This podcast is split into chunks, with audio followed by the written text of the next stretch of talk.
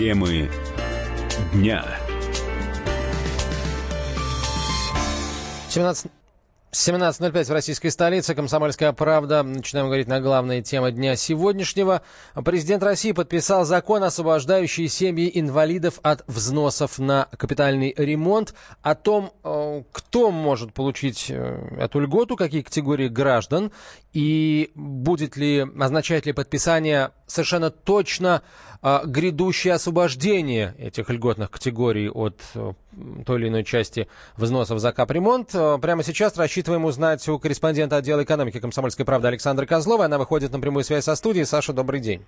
Добрый, здравствуйте. А, расскажите, пожалуйста, кто получит льготу и в каком размере она будет оформляться? Это будет 50% от суммы взноса или, может быть, полностью 100% от взноса?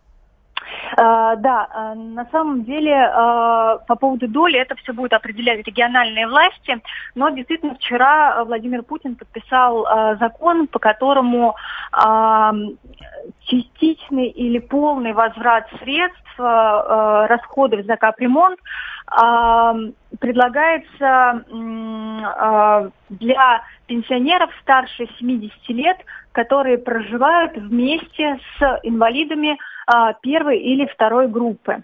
А, для пенсионеров а, от 70 до 80 лет, которые проживают вместе с инвалидами, им по закону будет полагаться компенсация 50%, а пенсионерам старше 80 лет будет полагаться полная компенсация расходов, ну, соответственно, в размере 100%. Я сейчас объясню, зачем был нужен этот закон. Все дело в том, что в текущей версии а, компенсация полная или частичная а, предполагается а, либо пенсионерам одиноким старше 70 лет, которые живут одни, либо инвалидам первой и второй группы, которые являются собственниками квартиры. Так вот, в ситуации, когда, допустим, пенсионер ухаживает за инвалидом, он попадал в некую такую странную правовую коллизию, да, и э, он э, э, лишался своей законной, положенной ему компенсации расходов за капремонт. Ему э, приходилось прибегать к каким-то странным э, действиям. Кто-то э, даже там пытался как-то выписать инвалида с жилплощади, чтобы получить свою законную компенсацию. И вот э, э, депутаты, они предложили устранить вот это вот эту правовую э, безграмотность, соответственно, был э, создан этот законопроект. Э, по мнению законодателей, под него попадет примерно 200 тысяч человек. Э, соответственно, э, в каждом регионе э, будет э, заложено финансирование под это, и всего э, по данным э, фракции «Единая Россия» будет э, потрачено на эти цели примерно 300 миллионов рублей. А, Александра, а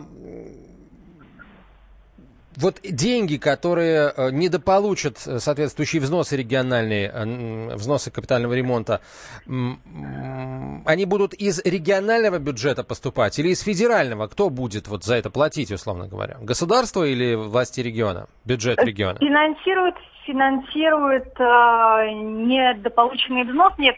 А, я бы хотела уточнить, а, а, строчку взноса за, кап, за капремонт из платежек э, пенсионеров, э, инвалидов убирать не будут. Они будут платить э, так же, как э, платим, как платит любой россиянин, как платят мы с вами. А, Совершенно Только... верно. Но будут получать компенсацию за тем. Да, они вот... будут, да, да, они будут получать ежемесячную денежную компенсацию либо половина стоимости от их расходов, либо а, в размере 100%, а, а выплачивать эту компенсацию будут из региональных бюджетов. А, спасибо большое тебе, Саша. Александра Козлова была на прямой связи со студией, корреспондент отдела экономики а, комсомольской правды. Сейчас, э, конечно, было бы здорово пообщаться с кем-то из э, депутатов профильного комитета, Думского комитета по жилищной политике и жилищно-коммунальному хозяйству. Сейчас парламентарии э, завершили летнюю сессию и весеннюю сессию и отправляются на каникулы. Тем не менее, работа, я очень надеюсь, продолжается. И вот определенные разъяснения нужны. Какие?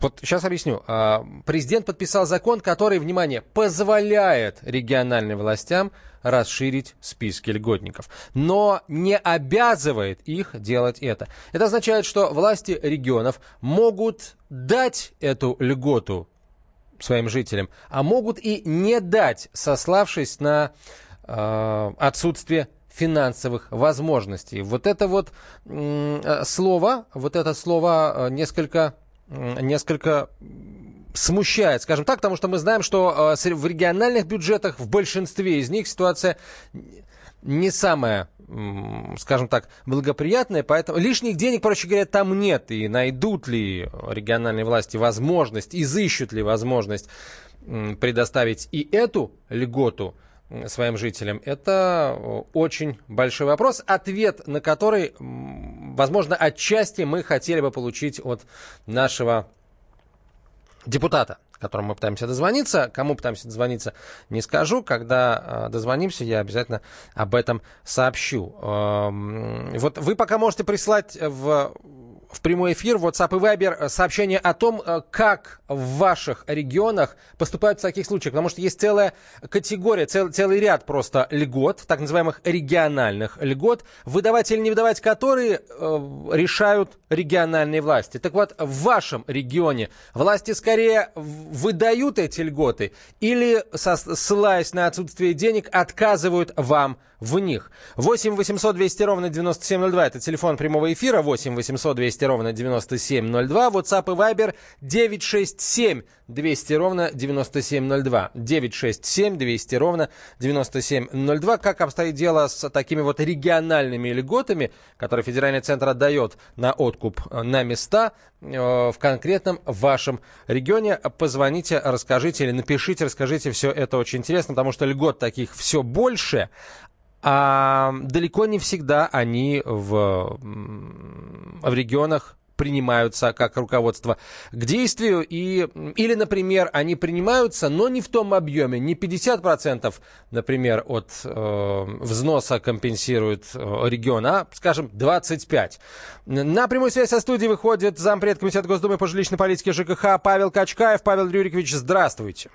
Добрый вечер. Скажите, пожалуйста, будет ли Нижняя Палата каким-то образом контролировать а, вот что? А, закон, о котором сейчас идет речь, он позволяет регионам расширять эти списки льготников, но не обязывает региональные власти это делать. Это значит, что на местах будут принимать решения, видимо, в зависимости от финансовых возможностей. Что если все регионы скажут, знаете, у нас нет денег, мы не будем эту льготу и какие-то другие еще предоставлять?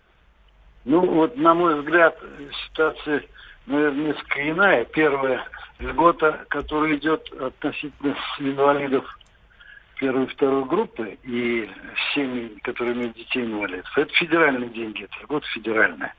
И э, она компенсируется, вернее, выделяется из федерального бюджета. Здесь никакого, как сказать, влияния регион, они просто факт устанавливают и дают э, количество людей, которые, или количество семей, которые... Но мы-то сейчас говорим о федеральном законе, который, э, который был подписан, подобрен Советом Федерации 24 июля.